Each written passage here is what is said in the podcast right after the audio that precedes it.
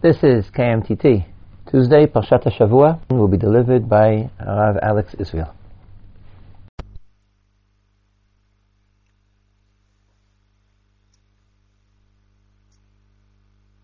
Shalom to everybody. I'm I'm not sure where everybody usually listens to this uh, podcast, whether it's in the car on the way to work or when you're uh, exercising in some way. But I imagine that several of you will be listening to this podcast while you're Pesach cleaning. I know that I, for one, I'm certainly in the throes of preparations for Pesach, and in particularly for Leil HaSeder. And uh, therefore, what I've chosen to talk about this week is not the Parshat Shavua, which has few points of contact with uh, Pesach, but rather we're going to engage in a study of the uh, Haftarah and try and understand how the special Haftarah, which is chosen for Shabbat HaGadol, is connected to Shabbat HaGadol and what it can tell us about Pesach. The Haftarah this week is taken from the book of Malachi. Um, Malachi is the last Sefer in Nevi'im, the late, the last prophet, the end of prophecy. It's a very short book, only three chapters. Something of a the book forms a sort of running argument between the people at the time and the and the Navi. It's like as if the people are almost having a difficult time with the messages of Nevuah. But whichever way, as we turn to Perek Gimel, uh, that's where we pick up the Haftarah this week. And the question is that the Haftarah doesn't mention Pesach. And uh, obviously, we want to understand why this is chosen for this particular week, for the week preceding uh, Pesach, the Shabbat Hagadol, the great Shabbat. Um, so why do we have this Haftarah this week? Some people want to claim that in a sense it's even a, a mistake.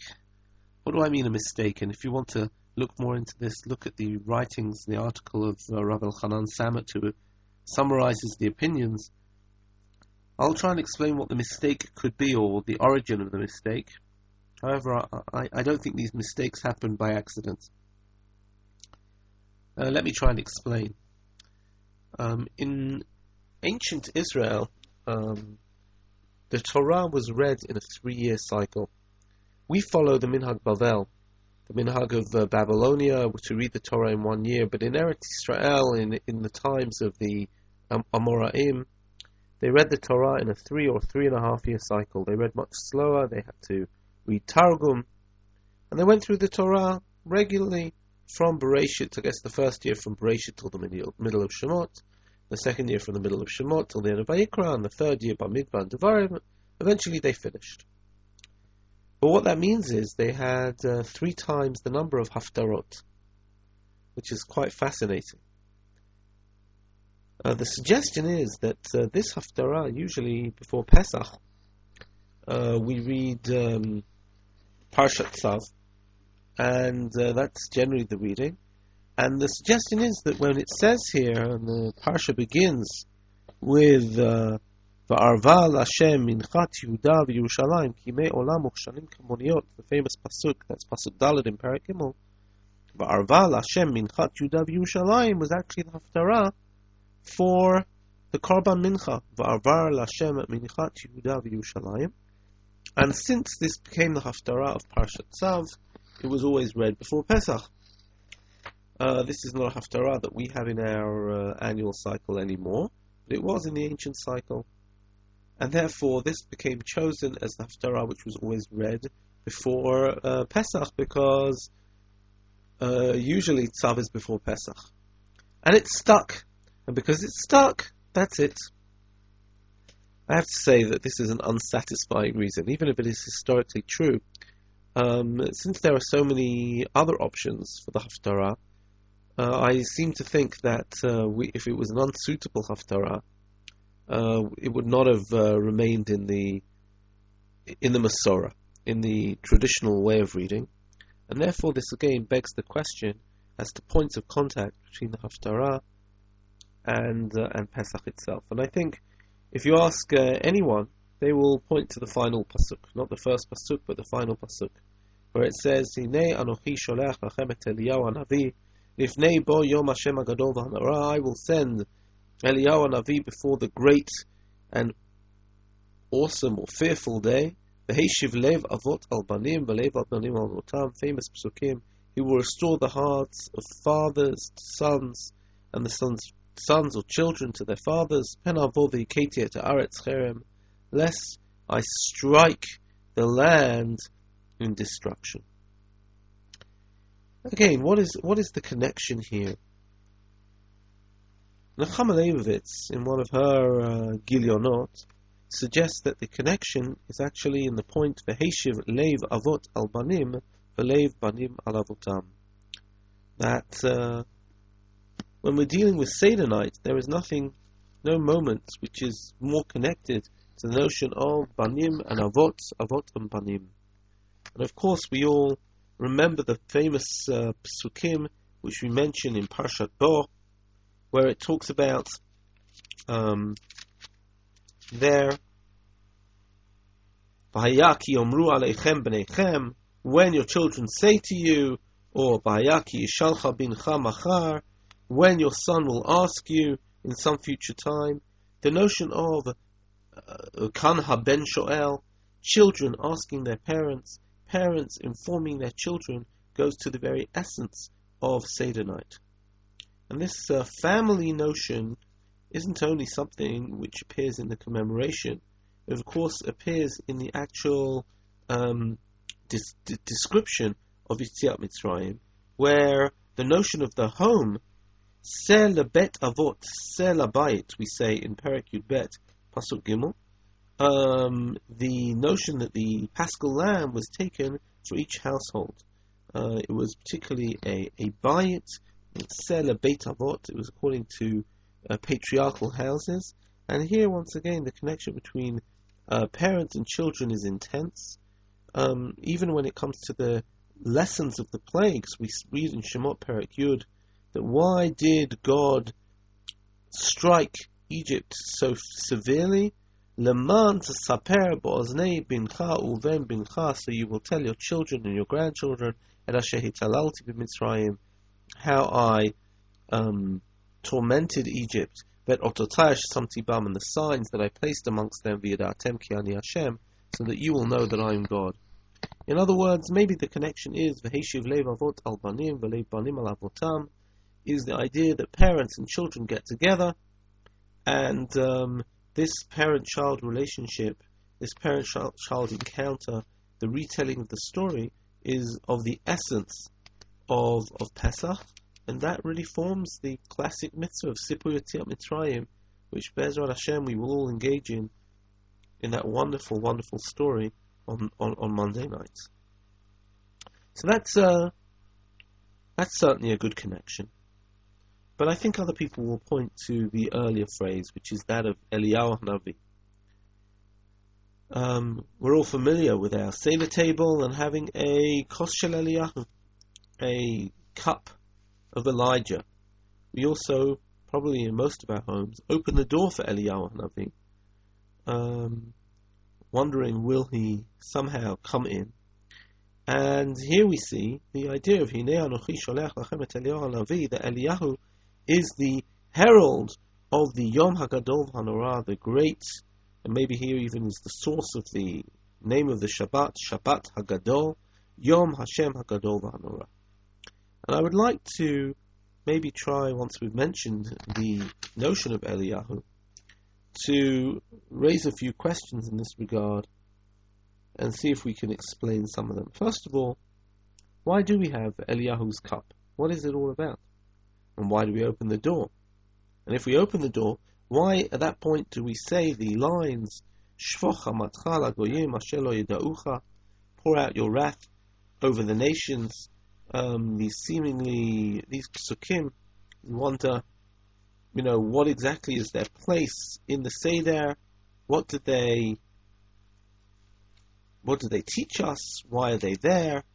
What is it all about? And I'd like to give some sort of uh, explanation for the place of Eliyahu, and we're going to actually present Eliyahu in two in two modes in order to to explain what he's doing in the in the Seder.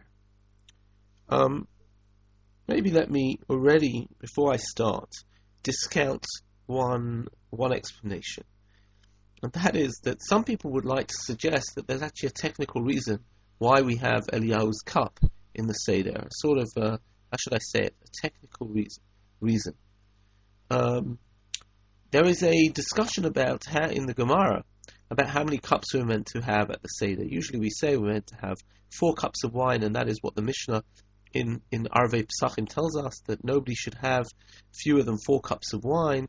And it's in fact the Talmud Yerushalmi who says they represent the Arba Lashonot Geula, the four phrases of redemption, V'hotzeti, V'etzalti, V'ga'alti, V'lakachti.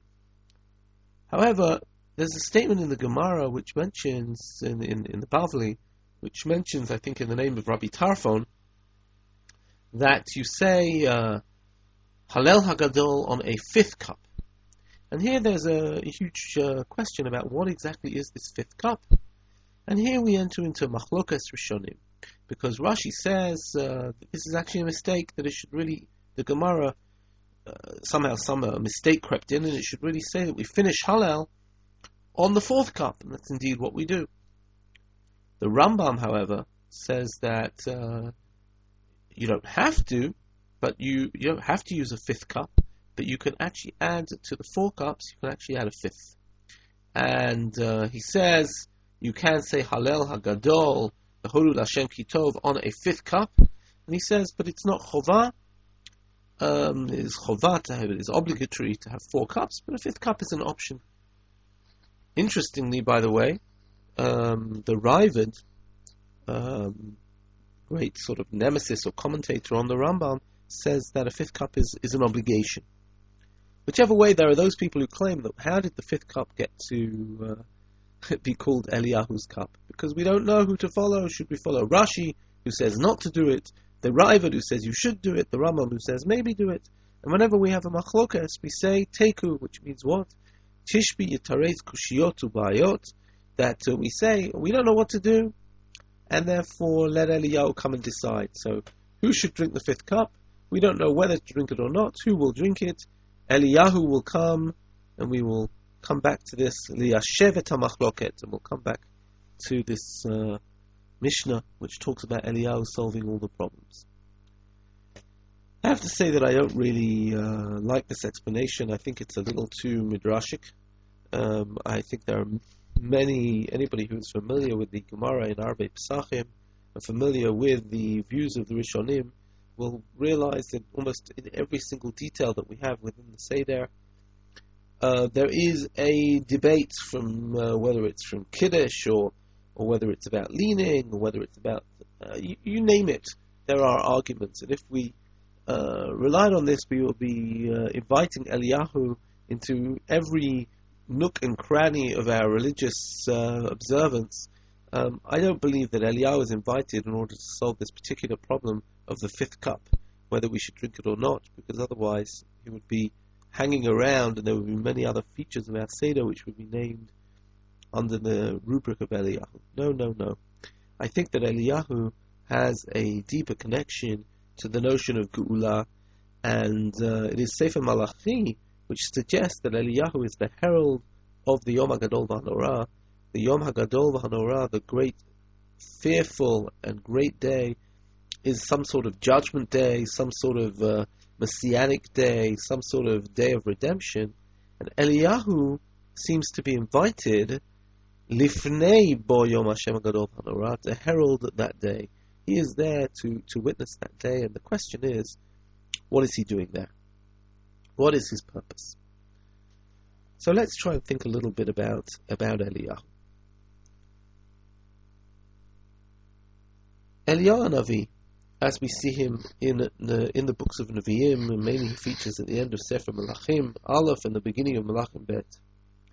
Eliyahu Navi is a tremendously powerful character, a man of fire. I think that's the best way I can describe him.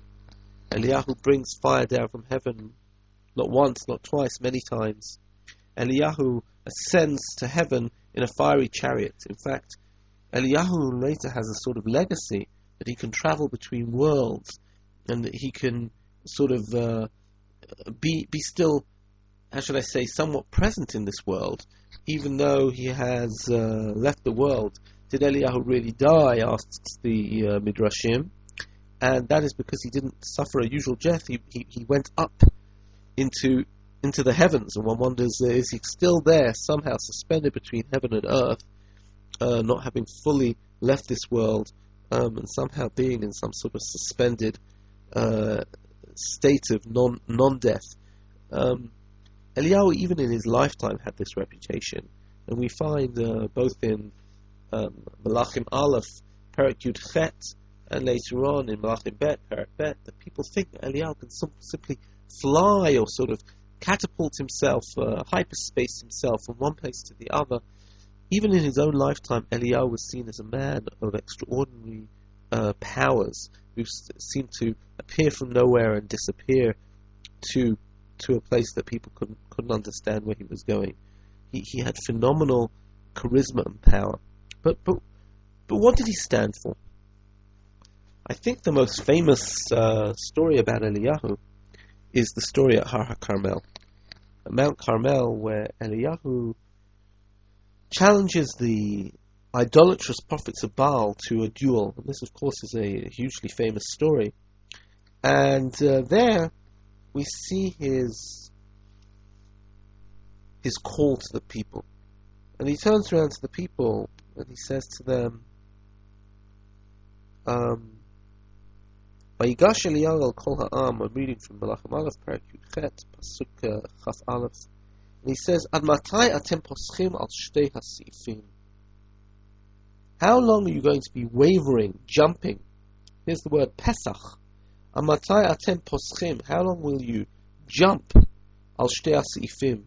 Between two opinions, that's the way it's usually translated. Between two, the seif can be um, doorway. How how long will you be jumping between two places? Im Hashem ha'elokim lechu acharav. If Hashem is the God, then follow Him. V'im lechu acharav. And if Baal is the true one, follow him. V'lo anu ha'am oto davar. And the people could not answer. Eliyahu is a man of truth, and he does not believe in fudging the boundaries of faith. Eliyahu says, if you believe in God, you can't worship the Baal. If you worship the Baal, then don't believe in God, but be true to your principles. Eliyahu is a man of truth, and he intends to prove that God is the true God. He challenges the Baal to a duel. He says, We can prove this empirically. Take an animal, and we'll take an animal. Let's see who can bring fire down from heaven. And of course, it is Eliyahu who brings fire down from heaven and has everybody screaming by the end of the day, shouting at the top of their lungs, Hashem hu Elokim, Hashem hu Elokim, God is the true God. Now, to understand really the power of this event, this uh, duel, this showdown Eliyahu stages at Mount Carmel, we have to understand what led up to it. And that is the fact that Eliyahu had actually instigated, according to many of the Mefarshim, it was Eliyahu who instigated this. Other Mefarshim say that it was actually God who instigated, but this comes at the end of a three year famine, a period of three years where there is no rain at all, and it's almost as if uh, God is putting the people through a severe test in order to see whether the people really believe in God. And Eliyahu is of the opinion that one can use, how should I say it, use brute force, use famine, use fire in order to prove to prove that God exists. Eliyahu is passionate about God, and he's willing to watch the nation suffer through three years of uh, famine and hunger. And I imagine a lot, what went along with it was also um, when there is famine and hunger, there is also death. All of that to prove, to bring the people back to God, to prove that God exists, and to bring the people back b'tshuva, that they should remain faithful to God. Eliyahu then is, is this man of, of, of truth, a man who will not waver, a man who never gives in. And to that degree, he represents absolute clarity. When God tells him um, and shows him the fire and says God is not in the fire, and shows him the thunder, the, sorry, the, the, the earthquake and says God is not in the earthquake, and the tremendous winds and says God is not in the wind, but God is in the small, still voice, he's in a whisper. Eliyahu turns around to God and says, I am a zealot I am a man of zealotry. I don't speak in whispers. I shout. I talk in fire. I don't talk in whispers. That is Eliyahu. In this regard, um, how does Eliyahu match the Leil HaSeder? Why is Eliyahu invited to the Seder? I think it's, it's, it's very clear. Leil HaSeder is, is judgment night. Leil HaSeder is the, is the night in which everything is clear. You know, maybe things weren't clear for years and years in which God was eclipsed and judgment was eclipsed in Egypt when the Jews were suffering for for all those uh, decades and centuries when they were enslaved in Egypt. But suddenly, in a certain point in history, on that night at midnight, um, we became free, and God punished those people who were our oppressors, and He freed the victims. This is a moment of truth. This is a moment of Gilui Shechina. This is a moment where God passes over Egypt and God makes himself known. This is an Eliyahu moment. This is equivalent to a moment of God coming down in fire from heaven and saying, V'yada'atem ki ani Hashem, man teida ki ein kamoni b'chol ha'aretz.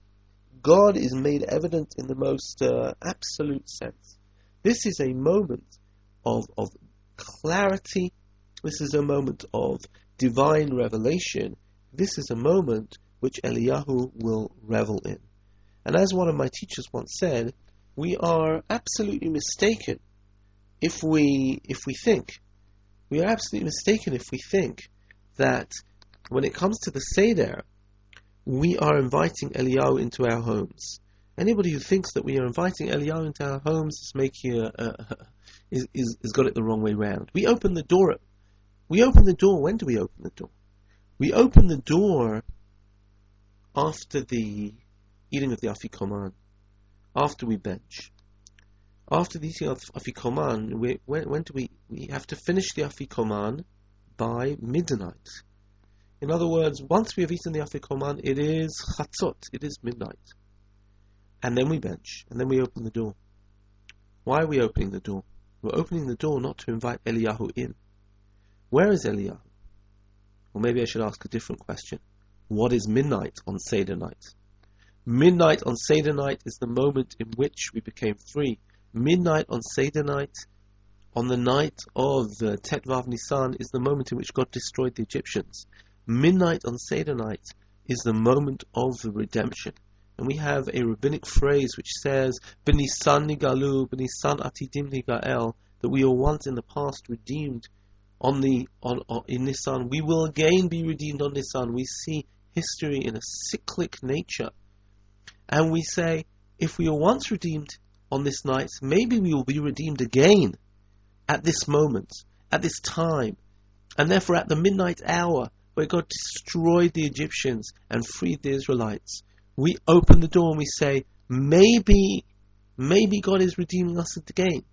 Maybe God, maybe Eliyahu is walking through the streets we don't invite Eliyahu in.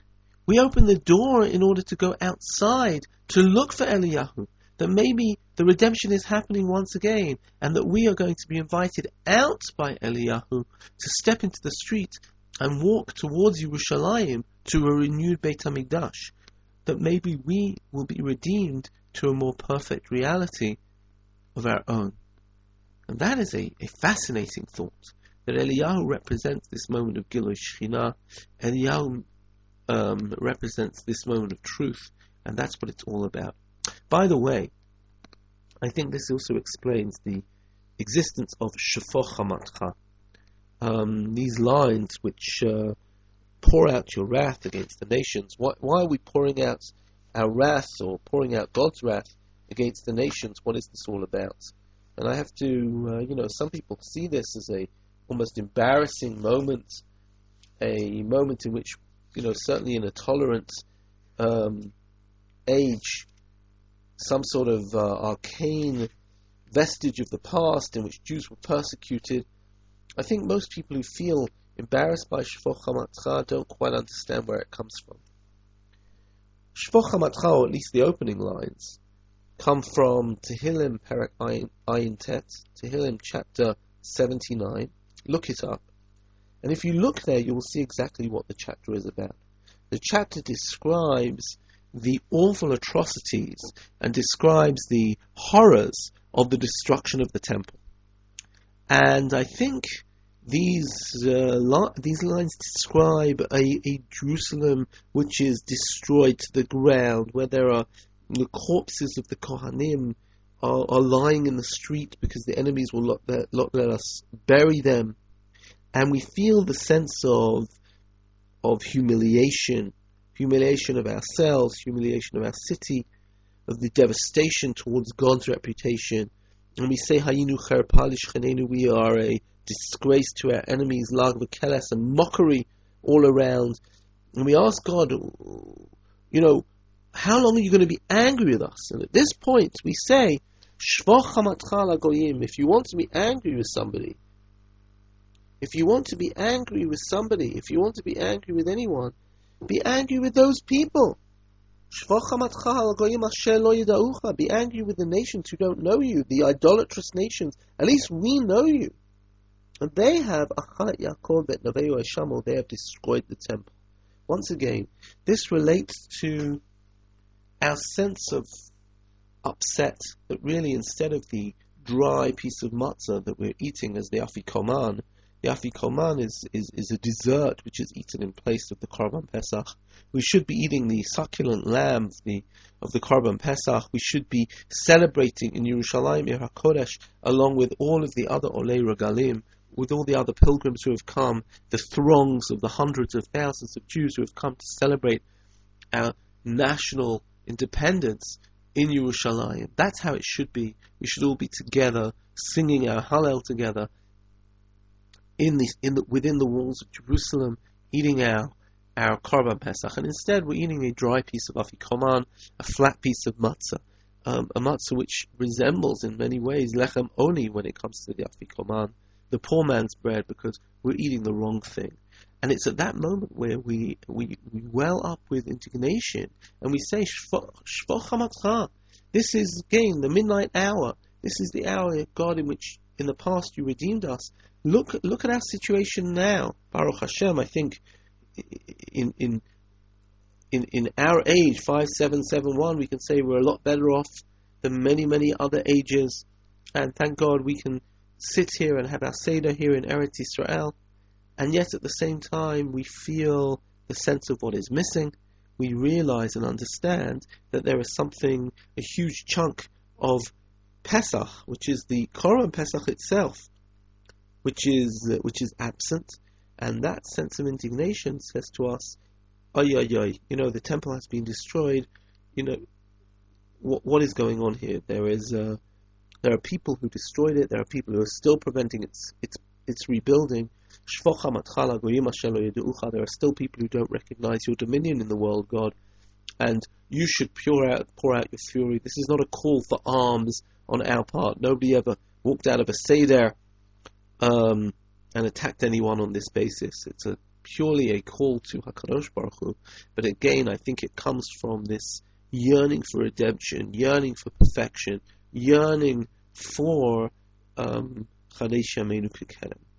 So, what have I tried to say? I've tried to say that how does Eliyahu come into all of this? Eliyahu represents truth. Eliyahu is the uncompromising person who represents bringing fire down from heaven, who represents the will of God which overpowers everything, the brute force which brings justice into the world, and that is exactly the atmosphere of Geulat Mitzrayim, of the redemption from Egypt, of the night in which the firstborn were killed, and there is no more apt, no more suitable Tanakh figure to associate with this sort of uh, moment um, than Eliyahu. And therefore, when we say that Eliyahu is the herald of the Mashiach, Eliyahu is there before the Yom HaGadol HaNorah, Eliyahu represents exactly that atmosphere of Yom HaGadol Ba'anora.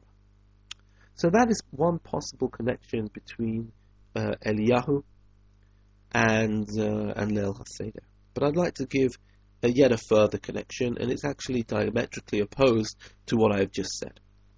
And here I would like to quote from the Mishnah at the end of Masechet Eduyot.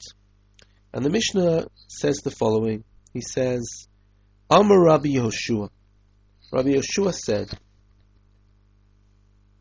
Mukubal ani. He says, it is accepted, I have a tradition, mi Rabbi Yochanan ben Zakkai, from Rabbi Yochanan ben Zakkai, Shama mi Rabbo, Barabo mi Rabbo, Halachala Moshe Sinai. I have a tradition which goes back to Moses. Interesting tradition that Moses might have known about Eliyahu, but what he means is I have an ancient tradition. She'ein Eliyahu ba letamei or letaher l'rachek or lekarev. Eliyahu does not come in order to say who is pure and who is impure, who should be a Jew and who should not be a Jew. He's not here to select who is who. What's he talking about? Well, he's relating to that verse again. V'heshiv leiv avot al banim banim al avotam. One of the problems in Malachi's time was the tremendous intermarriage that was going on in the nation at the time. There were big questions about who, who was Bichlal Jewish, whether these people um, who had intermarried should be accepted into the fold, and the way that the Mishnah understands this Vaheshiv Lev Avot al Banim, Lev al Banim al Avotam, he will restore the hearts of fathers to their sons and the sons to their fathers, really means the question of examining everybody's lineage, examining who really is a Jew. Check out everybody's parents, everybody's mother, everybody's father, and see whether you're whether you're Jewish. And that was the way some people read this verse that Eliyahu, before the redemption, will come and check out who's a Jew and who is not a Jew, and will get rid of all the people who are not fully Jewish. So, Rabbi Yoshua says, no, I have a tradition from Rabbi Yochanan ben Zakkai, who has an ancient, ancient tradition that Eliyahu is not going to come to discover who is pure and impure, to distance people or to bring them near. He says that's not what it's about.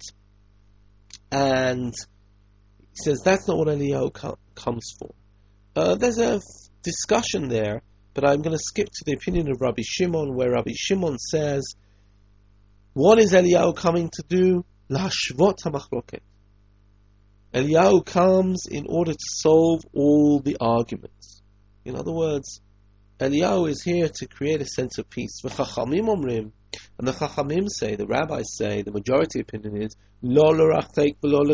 He's not coming to distance anyone who is seen as a Jew, not to bring anybody near who has lost their Jewish identity. Ela la'asot shalom ba'olam. Eliyahu is there to bring peace in the world. Shina Emar, as it says, Hinei anochi sholech lachem et Eliyahu anavi, ifnei boyom Hashem agadol v'hanora, v'hishiv leivavot al banim banim al abotam. Eliyahu has become the man of peace. And here, if we take Masechet Eduyot as our as our cue, as our line, what is fascinating, what is really fascinating, is the way that the Mishnah reads the personality of Eliyahu in the in the in the book of Malachi as totally different from in the book of Malachim. In the book of Malachim, Eliyahu, by his own self-definition, is a zealot. Eliyahu is a man who is ill at ease with society. He has his own truths, and anybody who doesn't live up to them is rejected. That's the view from the book of Kings, from Sefer Malachim.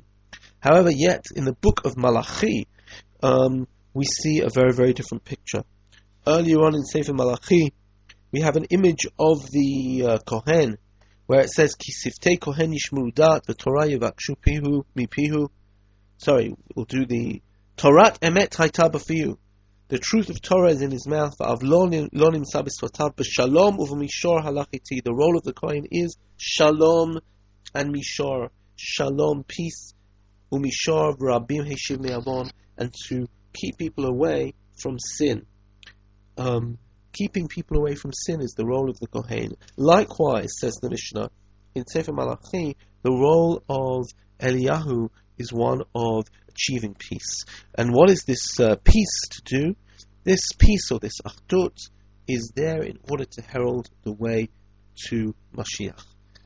Um, it is a fascinating view that Eliyahu here is seen as restoring the peace of Bnei Israel, of, if you want, bringing everybody back, lahashiv hamachloket, to restore all the arguments, to educate, to create unity.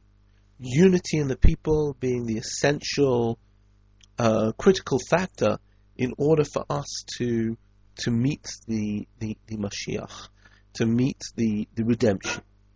And um, here I think we have two very, very different understandings of what redemption means. Is redemption a a moment of fire, a scary moment, and that is the, the first uh, understanding that it is a moment of God's revelation which uh, is so overwhelming that it eats up anybody who is who is not not perfect. By the way, this is the dominant feature of the Haftarah. We read in the Haftarah um, that when the Malach Brit comes, when the angel of the covenant comes, it says, "Omi mechalkelet yombo, omi omi ha'omei be'eroto ki yuke'esh mitzaref u'chuborim mechabzim." When God comes for Judgment Day, He will be like a purging fire and like chemicals which cleanse, and He will go and He will purge like purging silver, and He will get rid of all the sinners. And he will be a witness against all the people who are mechashim, all those who swear falsely, all the adulterers, all of the people who are engaged in black magic, or and all the people who are not observing workers' rights of their employees, and the people who are abusing the poor. That is the first image of of redemption.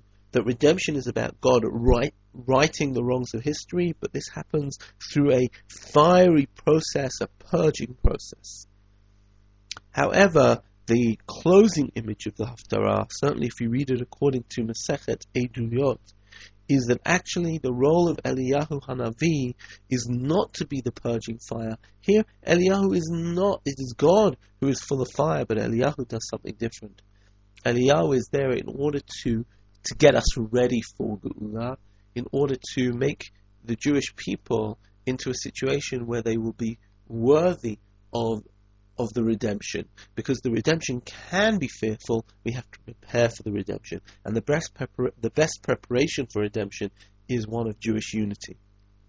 Maybe the rabbis understood that when they gave us a particular mitzvah to do in advance of of uh, Pesach, and that is the mitzvah of Ma'ot Chitim, the idea of giving uh, money to the poor to make sure that before Pesach um, everybody was taken care of, that nobody would be at a would, would, would not have the means of affording uh, matzah. They used to give out in ancient times. They actually, actually used to give out chitim. They used to give out the wheat, and people would, um, I assume, grind it and mill it themselves.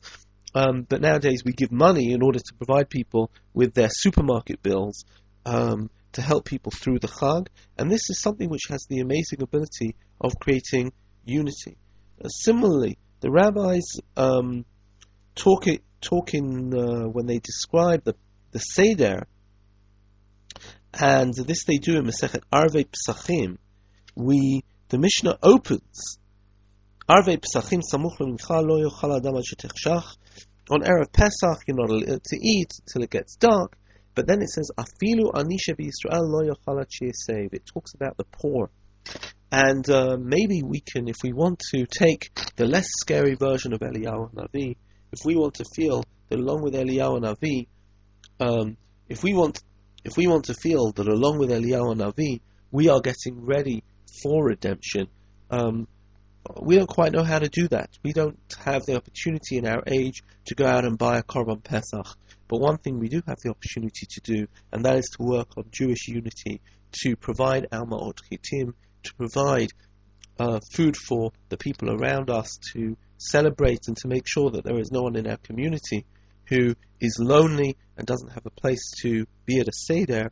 So, if we want to follow the words of Malachi and uh, Heshiv Lev Avot al Banim V'Lev Banim al Avotam, in order to enhance Jewish unity, le Hashvot HaMachloket, to resolve and to iron over all the um, arguments around us, and to uh, create a sense of getting ready through Achdut uh, for Pesach, then we know exactly what to do. I wish everybody a Chag Kasher and we will be back after after uh, Pesach. Have a wonderful Chag.